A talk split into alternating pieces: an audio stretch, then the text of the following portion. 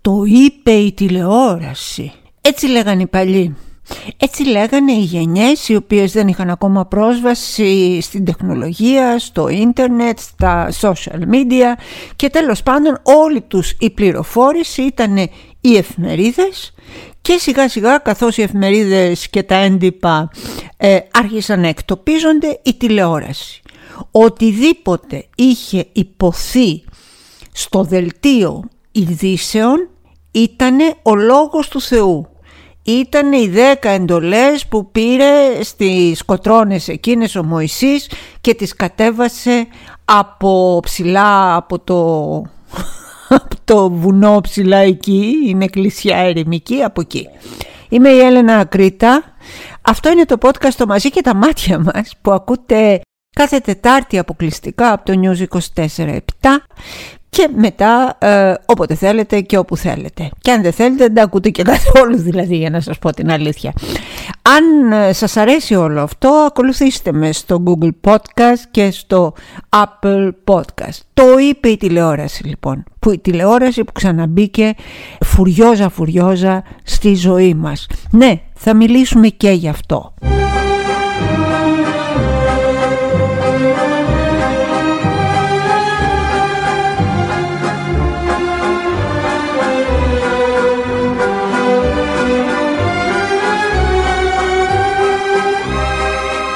Παρατηρούμε λοιπόν ε, από πέρσι δειλά-δειλά και φέτος ε, πάρα πολύ ε, εμφανώς θα έλεγα μία νέα άνθηση της ελληνικής τηλεόρασης σε όλα τα επίπεδα.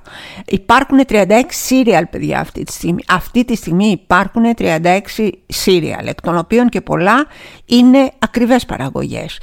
Ε, θυμόμαστε τα χρόνια των ισχνών αγελάδων τότε που οι διαφημιστές δεν έβασαν το χέρι στη τσέπη άρα και οι καναλάρχες δεν παρήγαγαν νέο προϊόν διότι όχι επειδή δεν είχαν τα λεφτά οι περισσότεροι αλλά επειδή σου λέει άστα τώρα καλύτερα να τα κρατήσουμε στην καβάτζα παρά να τα ξαναρίξουμε πίσω για να κάνουμε κάποιες καλές ε, δουλειές 36 σύριαλ Μόνο αυτό σας λέω. Για να μην πιάσουμε κιόλας το πόσα reality υπάρχουν.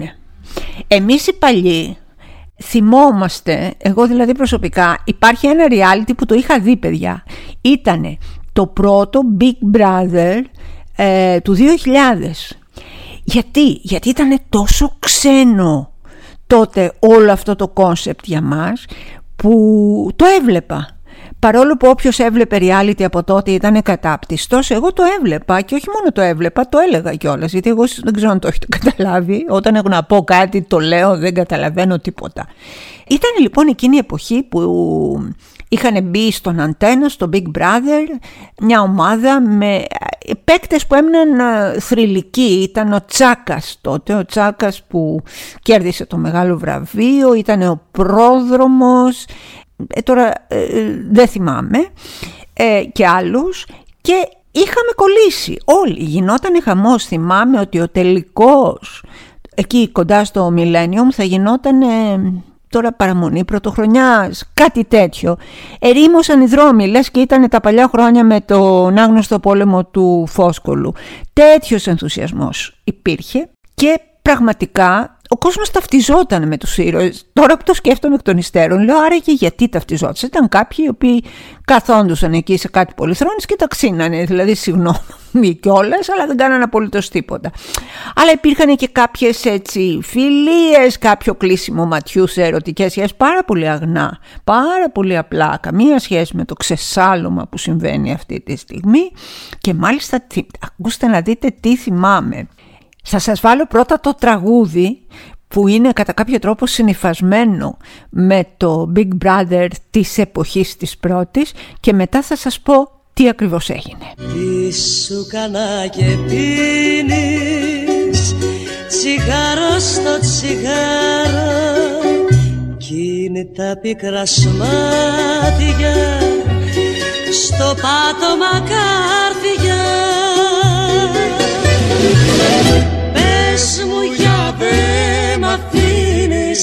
με δυο φίλια να πάρω. Απ' τα φωλά σου μάτια η μαύρη συνέργεια. Πες μου για δε μ' αφήνεις με δυο φίλια να πάρω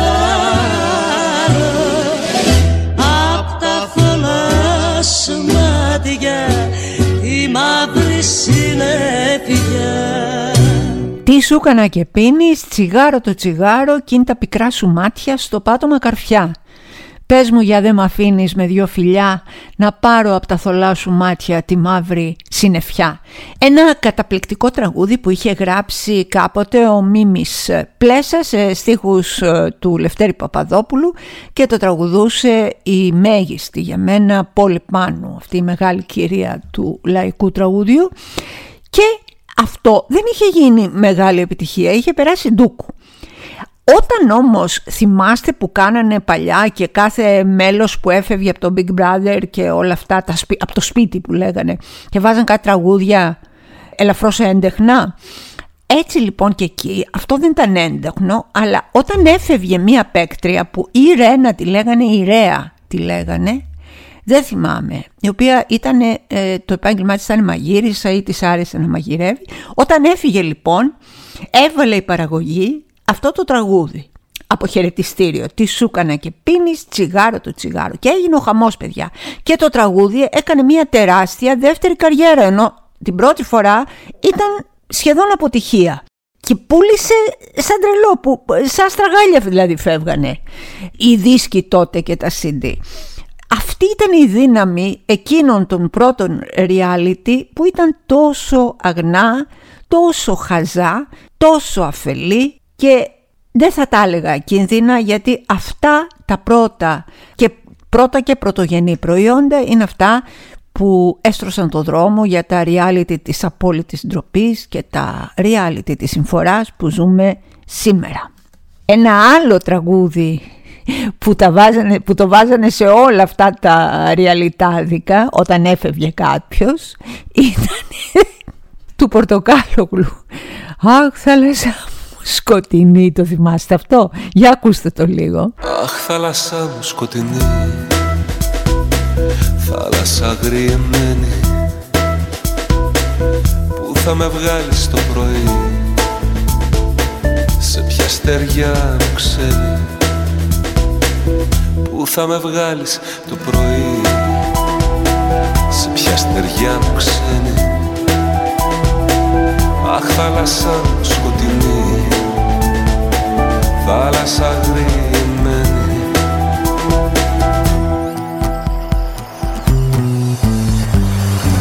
Τα είχα όλα μια φορά Μα ήθελα παραπάνω.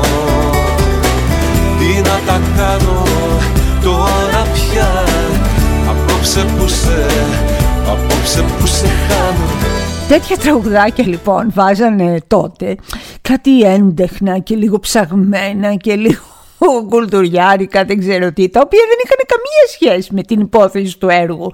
Δηλαδή με το ποιος αποχωρούσε από το σπίτι του Big Brother. Ας πούμε έλεγε άλλος, αχ θάλασσα μου σκοτεινή, θάλασσα και αυτά, ψαγμένα πράγματα.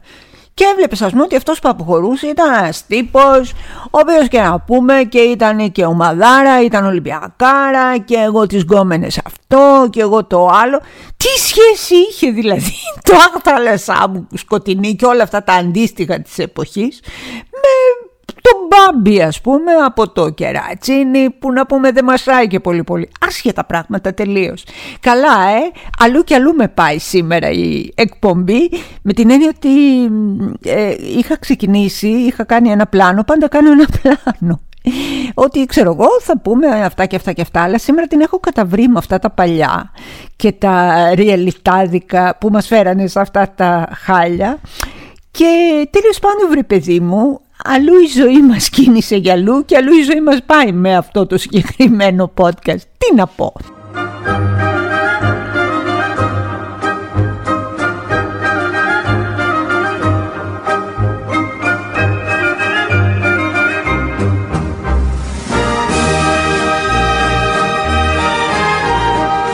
Όπως είπαμε λοιπόν, το Big Brother το πρώτο άνοιξε μια ολόκληρη φάμπρικα από reality τα οποία μερικά από αυτά πραγματικά καθήλωσαν τον κόσμο σε άλλες εποχές και με πολύ λιγότερες απαιτήσεις τότε από τον τηλεθεατή για το προϊόν. Μερικά από αυτά τότε ήταν το μπαρ, η ανταπάντηση του Μέγκα στο, στη super duper επιτυχία του Αντένα με το Big Brother. Ε, εκεί λοιπόν, δεν θυμάμαι ποιος ήταν ο μεγάλος ε, νικητής, ήταν όμως ένα κορίτσι νέο, όμορφο, πολύ σεξι, η κυρία Στέλλα Μπεζαντάκου, ε, η οποία ε, μπορεί να μην πήρε το βραβείο, αλλά βγήκε αν θέλετε η πιο γνωστή από όλους εκεί και εκεί για πρώτη φορά νομίζω ότι ήταν και το reality, αν δεν απατώμε, που μας έγλεισε το μάτι στο σεξ της κλειδαρότρυπας. Είχε ακουστεί τότε ότι η συγκεκριμένη παίκτρια είχε κάνει σεξ ε, στις τουαλέτες μαζί με κάποιους άλλους. Τώρα τα, όσο μιλάμε τα γκουγκλάρω κι εγώ, μην νομίζετε, και τα, για να σας τα πω και να μην σας πω καμιά ε, βλακεία. Έπειτα ήταν η φάρμα με έναν πολύ πολύ νεαρό Γρηγόρη Αρναούτογλου. Γεια σας. Σε λίγο 14 άνθρωποι θα εγκαταλείψουν τον πολιτισμό για να φτάσουν σε ένα άγνωστο μέρος. Για να τα καταφέρουν πρέπει να συνεργαστούν και να μείνουν ενωμένοι. Ενώ την ίδια ώρα ο ένας θα έχει αντίπαλο τον άλλον. Για να επιβιώσουν πρέπει να μάθουν να ζουν με αυτά που τους δίνει η φύση. Είμαι ο Γρηγόρης Αρναούτογλου. Καλώς ήρθατε στη φάρμα.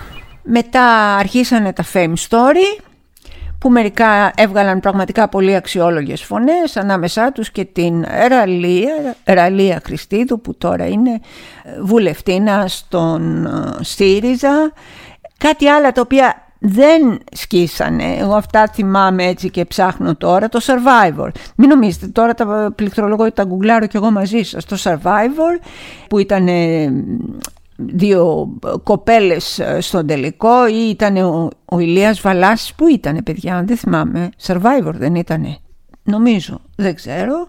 Και μετά και κάποια άλλα τα οποία ομολογώ δεν τα θυμάμαι γιατί δεν είμαι πια και η Δήμον. Που να το, μας τα λέγανε όμως τότε που τα πράγματα έμοιαζαν πιο ήρεμα και για να μην σου πω και πιο κόσμια ότι θα ζούσαμε αυτό το σύχαμα που ζούμε τώρα με τα ελληνικά reality reality που ντροπιάζουν τις γυναίκες ε, reality όπου κάποιος μιλούσε για βιασμούς reality όπου ήταν ένα αυτό που έδιναν τριαντάφυλλα σε έναν κύριο και πια θα πάει με τον κύριο και ήταν κάτι κατίνες Συγγνώμη, δεν το λέω για τις ε, ε, γυναίκες, να το ξεκαθαρίσω μπορεί να ήταν μια χαρά στη ζωή τους. Αυτό που έβγαινε, για το προϊόν μιλάω, το προϊόν αυτό καθε αυτό ήταν μια κατίνα επί 12, από όσες ήταν οι συμμετέχουσες, 24. Αυτό. Τώρα έχει αρχίσει και ένα άλλο, Love ε, Island, δεν τα, δεν τα έχω δει. Τα βλέπετε, το ξέρω ότι τα βλέπετε, δεν πειράζει, δεν πειράζει. Μην ακούτε αυτούς που λένε εγώ ακούω μόνο ντοκιμαντέρ. Αυτοί που βλέπουν και μόνο ντοκιμαντέρ δεν σημαίνει ότι απαραίτητα είναι καλύτεροι από εσάς. Όχι.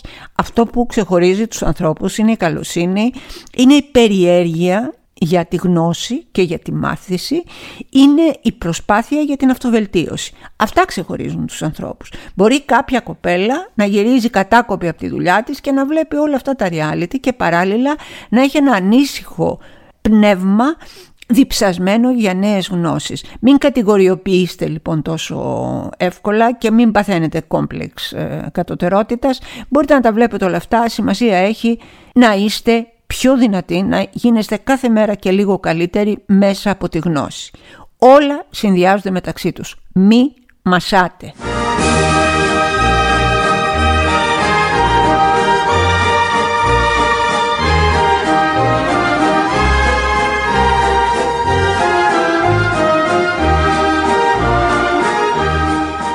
Σκατά στα μούτρα τους αυτό είναι, μόνο αυτό μου βγαίνει, μόνο αυτό μπορώ και μόνο αυτό θέλω να πω. Σκατά στα μούτρα τους.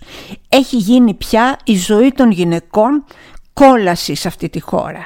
Ο ένας πάει αν είναι ποτέ δυνατόν, αν είναι ποτέ δυνατόν πυροβόλει στο μωρό. Το μωρό αυτός ήταν 59 χρονών, ε, είχε παντρευτεί μια Γερμανίδα ε, η οποία ήταν 31 χρονών η οποία κάποια ώρα ποιος ξέρει τι, τι συχαμένος ήταν, ποιος ξέρει γιατί από ό,τι λένε είχε και άλλα δύο παιδιά.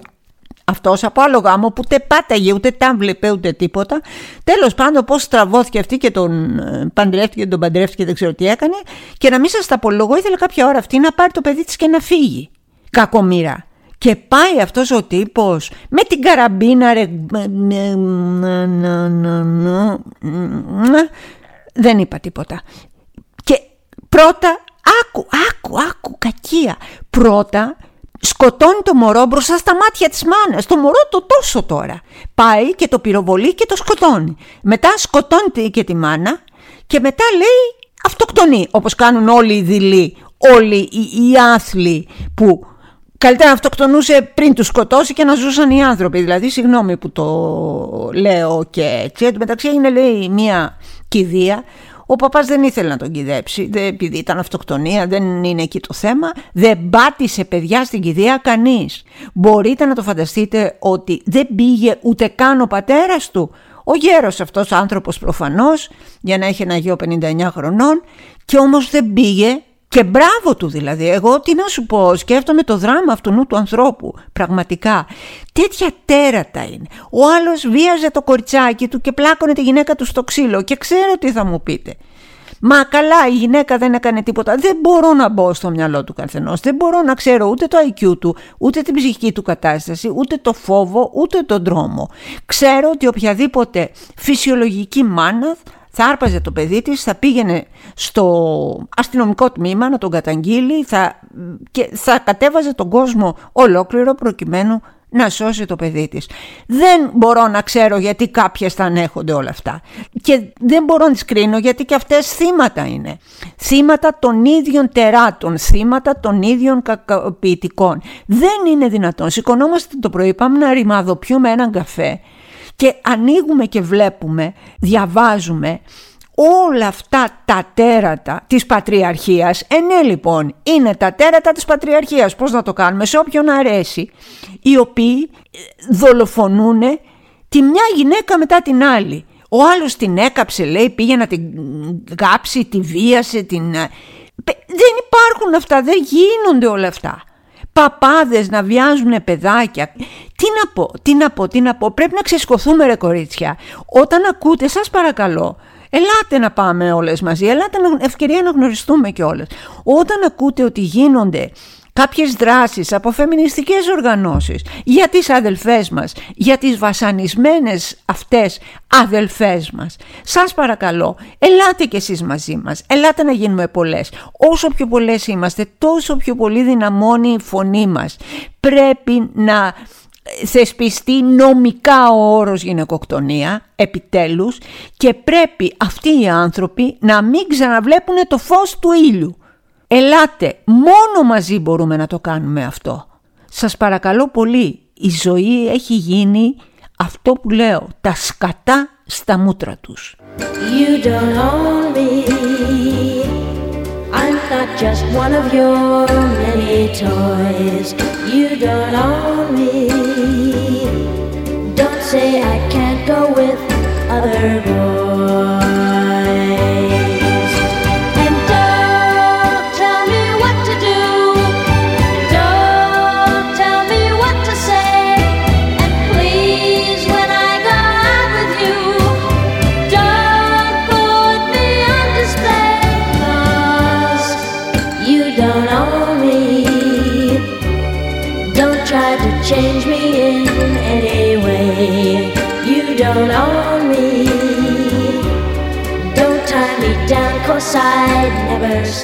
Θυμάστε την υπόθεση της Αγέλης των Λύκων το 2016 Αντιγράφω το ερώτημα από το προφίλ της ε, φίλης μου, της Ειρήνης Γεωργή, ε, μιας διακεκριμένης ε, φεμινίστερης και αξιόλογης γυναίκας. Ήταν η εποχή που λέτε ενός ομαδικού βιασμού τότε, ένα κορίτσι 18 χρονών στην Ισπανία, που ακούστε να δείτε. Το δικαστήριο αποφάσισε τότε ότι δεν ήταν βιασμός και η αρχική απόφαση ήταν για σεξουαλική κακοποίηση που είχε πολύ μικρότερη. Οι ποινές εκεί είναι χάδι. Γιατί, γιατί αποφάσισε σε η δικαιοσύνη, αν είναι δυνατόν στην Ισπανία αυτά, ότι ένα κοριτσάκι 18χρονο ξαφνικά της τη βίδωσε και θέλησε να κάνει σεξ με πέντε άντρες ταυτόχρονα χωρίς προφυλακτικά σχεδόν στο δρόμο ενώ τους είχε γνωρίσει πριν 20 λεπτά. Και αυτοί το τράβηξαν σε βίντεο και τις πήραν και το κινητό και φυσικά έκαναν το κλασικό, έστειλαν μηνύματα σε γκρουπάκι με τα φιλαράκια τους στο WhatsApp και οι πέντε αυτοί άντρες ονομάστηκαν οι Αγέλοι των Λύκων. Είχε πει λοιπόν υπήρξε δικαστής παιδιά που βγήκε και είπε ότι ξέρετε ποιο είναι λέει το μόνο έγκλημα που βλέπω εγώ; Ότι τις έκλεψαν το κινητό. Φοβερό, καταπληκτικό.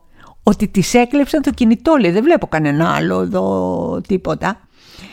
Η υπόφαση του δικαστηρίου μετά την εξονυχιστική ανάκριση του κοριτσιού, γράφει η Ειρήνη, κρίθηκε από το βίντεο γιατί στο βίντεο λέει φαινόταν σχετικά ήσυχη η κοπέλα, με κλειστά μάτια και ακίνητη. Το γεγονός ότι το παιδί αυτό είχε παγώσει από τον δρόμο, τους δικαστές τους άφησε παγερά διάφορους και το προσπεράσανε γιατί μόνο οι γυναίκες οι οποίες ουρλιάζουν, φωνάζουν είναι θύματα βιασμού. Οι άλλες που παγώνουν, που τρομοκρατούνται, που κλείνουν τα μάτια που λένε Παναγιά μου ας τελειώσει αυτό μια ώρα αρχίτερα, ας μην κάνω τίποτα για να μην με σκοτώσουν και από πάνω. Όχι, αυτοί δεν είναι θύματα, αυτές είναι τσουλάρες. Βγήκε λοιπόν αυτή το, το σύγχαμα της δικαστικής απόφασης δύο χρόνια μετά το περιστατικό αυτό, το 2018 και βέβαια έγινε, όχι το έλα να δεις στην Ισπανία, έγινε το σύστριγγλο. Το φεμινιστικό κίνημα τότε της Ισπανίας, παιδιά, ξεκίνησε έναν αγώνα, έπαιξε δηλαδή μεγάλο ρόλο αυτό, για να αλλάξει τους νόμους για τη συνένεση, επιτέλους. Έγιναν μαζικές κινητοποίησεις σε όλη την Ισπανία, διαδηλώσεις. Κατοντάδες χιλιάδες γυναίκες στάθηκαν στο πλευρό του θύματος και κάθε άλλου θύματος. Το σύνθημα των γυναικών αυτών ήταν «Εμείς είμαστε οι δικοί σου αγέλη». Γιατί το λέω έτσι, γιατί οι βιαστές αποκαλούσαν την παρέα αυτή των πέντε αγέλη λύκων και οι γυναίκες για να σταθούν στην αδερφή τους είπανε «Εμείς είμαστε οι δικοί σου αγέλη». Και τα κατάφεραν. Και τα κατάφεραν γιατί να σας πω κάτι, πριν ένα μήνα περίπου η Ισπανία πέρασε νόμο για τη συνένεση που λέει μόνο το ναι σημαίνει ναι. Αυτό κοσμοϊστορικό μεγάλο γεγονός.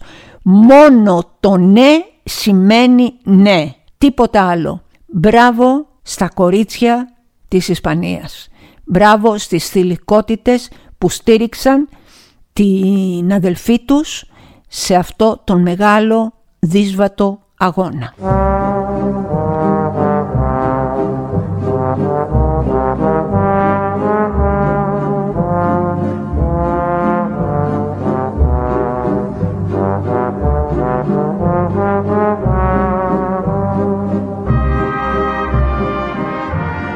Ο κόσμος πάει μπροστά αγάπες μου. Ο κόσμος προχωράει, ο κόσμος τους κοιτάει και τους βγάζει κοροϊδευτικά τη γλώσσα. Ο κόσμος τους κάνει νιά νιά νιά, νιά νιά νιά σε όλους τους μισογύδνιδες, σε όλα τα τέρατα, σε όλους τους φασίστες, σε όλους τους ομοφοβικούς, σε όλους τους ρατσιστές. Λέμε μόνο νιά νιά νιά, νιά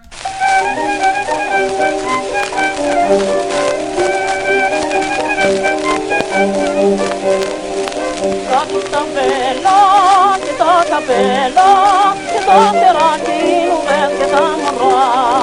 Δεν θέλω φέτε, ποτέ δεν και δεν πετώ στην κορδελή και τα μωρά.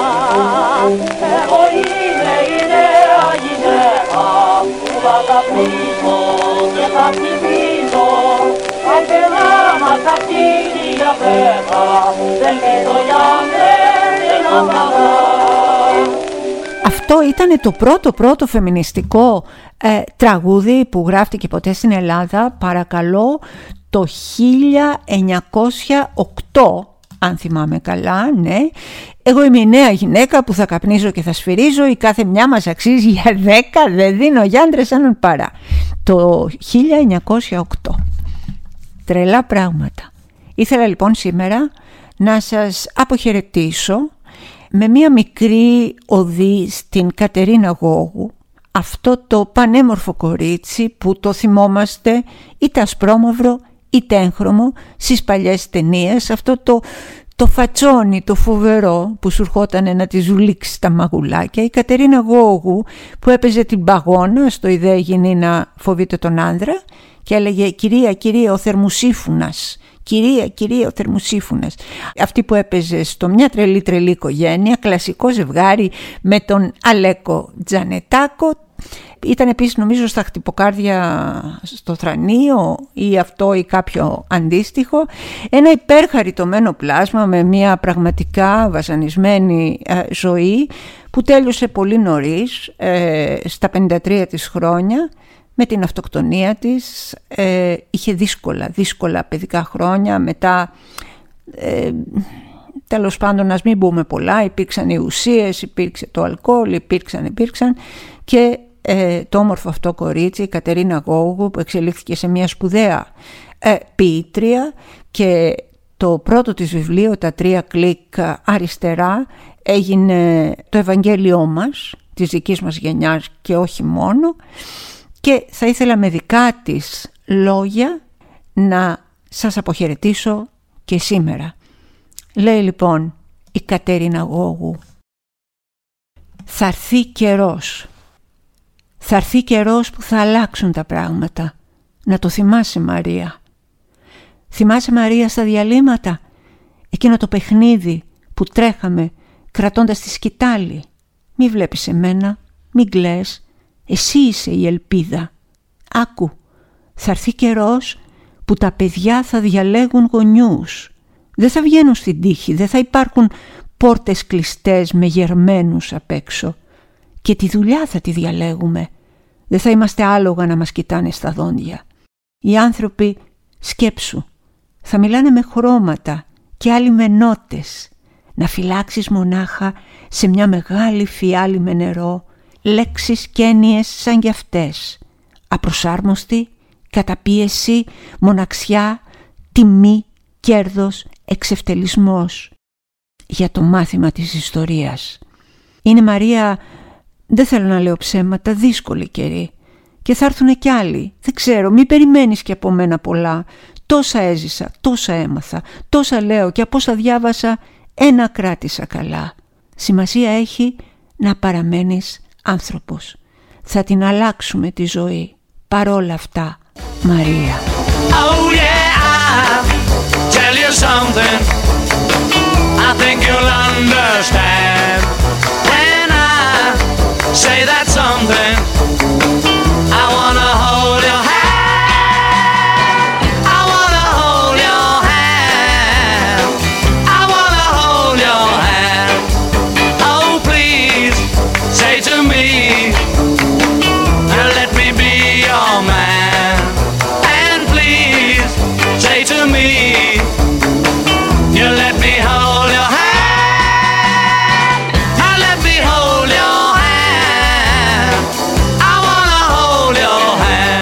Αυτά για σήμερα ήμουνα, ε, είμαι, και θα είμαι ελπίζω η Έλενα Αγκρίτα.